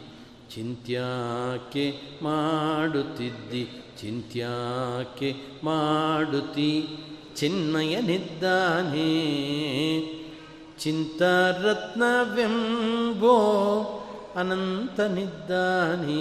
ಪ್ರಾಣಿ ಚಿಂತ್ಯಾಕೆ ಮಾಡುತ್ತಿ? ಅವರಂತಾರೆ ಏ ಪ್ರಾಣಿ, ಅಂತ ಬೈಯೋದು ನಮಗೆ. ಮನುಷ್ಯರು ನಾವು ಏನು ಬುದ್ಧಿ ಇಲ್ಲ. ಪ್ರಾಣಿ ಎಲ್ಲಿದ್ದಾನೆ ಭಗವಂತ? ಕೃಷ್ಣ ಹೇಳಿದ, ಮಯಾ ತದಮಿದಂ ಸರ್ವಂ ಜಗದವ್ಯಕ್ತ ಮೂರ್ತಿನ ಎಲ್ಲ ಕಡೆ ನಾನಿದ್ದೇನೆ. ಅದನ್ನು ದಾಸರು ಹೇಳಿದ್ದು. ಎಳ್ಳು ಮನೆಯ, ಮುಳ್ಳು ಕೊನೆಯ ಪೊಳ್ಳು ಬಿಡದೆ, ಒಳಗೆ, ಹೊರಗೆ, ಎಲ್ಲ ಕಡೆ ವ್ಯಾಪ್ತನಾಗಿದ್ದಾನೆ ಭಗವಂತ. ಎಲ್ಲ ಕಡೆ ಭಗವಂತ ವ್ಯಾಪ್ತಿ ಅವನ ಇದೆ. ಆದ್ದರಿಂದ ಆತ ರಕ್ಷಣೆ ಮಾಡ್ತಾನೆ ಹೊರತು ಇನ್ಯಾರು ರಕ್ಷಣೆ ಮಾಡ್ತಾರೆ? ಇದರಲ್ಲಿ ಎರಡು ಅಂಶ ದಾಸರು ಇದನ್ನು ಸ್ಪಷ್ಟಪಡಿಸ್ತಾರೆ ಈ ಶ್ಲೋಕದಲ್ಲಿ ಹೇಳಿದ್ದನ್ನು. ಮಯಾತದಮಿದಂ ಸರ್ವಂ ಜಗದವ್ಯಕ್ತ ಮೂರ್ತಿನ ಅಂತ ಕೃಷ್ಣ ಅಂದಾಗ, ನಾನೆಲ್ಲ ಕಡೆ ಇದ್ದೀನಿ. ಇದು ಮೊದಲು ನಾನು ನಿಂಗೆ ತಿಳಿಸ್ಕೊಡ್ತಕ್ಕಂಥ ತತ್ವ. ಇದನ್ನು ತಿಳ್ಕೊ. ಇದು ಜ್ಞಾನ ಅಂದ. ಜೊತೆಗೆ, ಅದರ ಜೊತೆಗೆ ಅಂಟುಕೊಂಡ ವಿಚಾರ ಅವನು ಏನು ಹೇಳೋದು ಭಗವಂತ ಅಂದರೆ ನನ್ನನ್ನು ಯಾವಾಗ ನೀನು ಎಲ್ಲ ಕಡೆ ಇದ್ದೀನಿ ಅಂತ ಬಲವಾಗಿ ನೀನು ನಂಬುತ್ತೀಯೋ, ಎಲ್ಲ ಕಡೆ ನಾನು ಇದ್ದ ಮೇಲೆ ನೀನು ಯಾಕೆ ಒದ್ದಾಡ್ತೀಯ?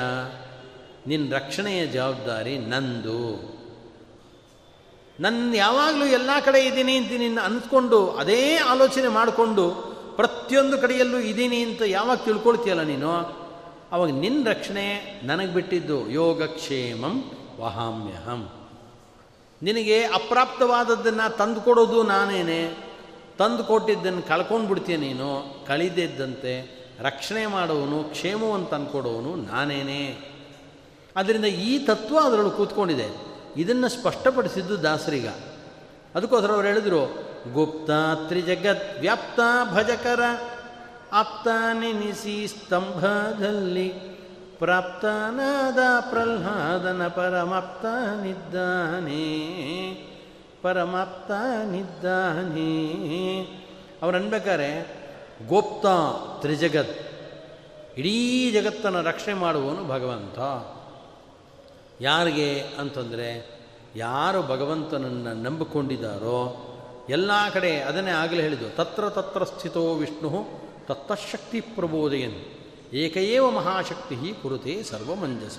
ಎಲ್ಲ ಕಡೆ ಭಗವಂತ ಇದ್ದಾನೆ. ಅವನು ರಕ್ಷಣೆ ಮಾಡ್ತಾನೆ. ರಕ್ಷತಿ ತೇವ ವಿಶ್ವಾಸ ತದೀಯೋಹಮಿದೆ ಸ್ಮೃತಿ ಶರಣಾಗತಿರೇಶಾಸ್ಯ ವಿಷ್ಣು ಮೋಕ್ಷ ಫಲಪ್ರದ ಅಂತ ತಿಳಿಸ್ತಾರೆ. ಇದನ್ನೇ ಶರಣಾಗತಿ ಅಂತಂದರೆ ಶರಣಾಗತನಾಗೋದು ಭಗವಂತನಿಗೆ ಸರ್ವಧರ್ಮಾನ್ ಪರಿತ್ಯಜ್ಯ ಮಾಮೇಕಂ ಶರಣಂ ವ್ರಜ.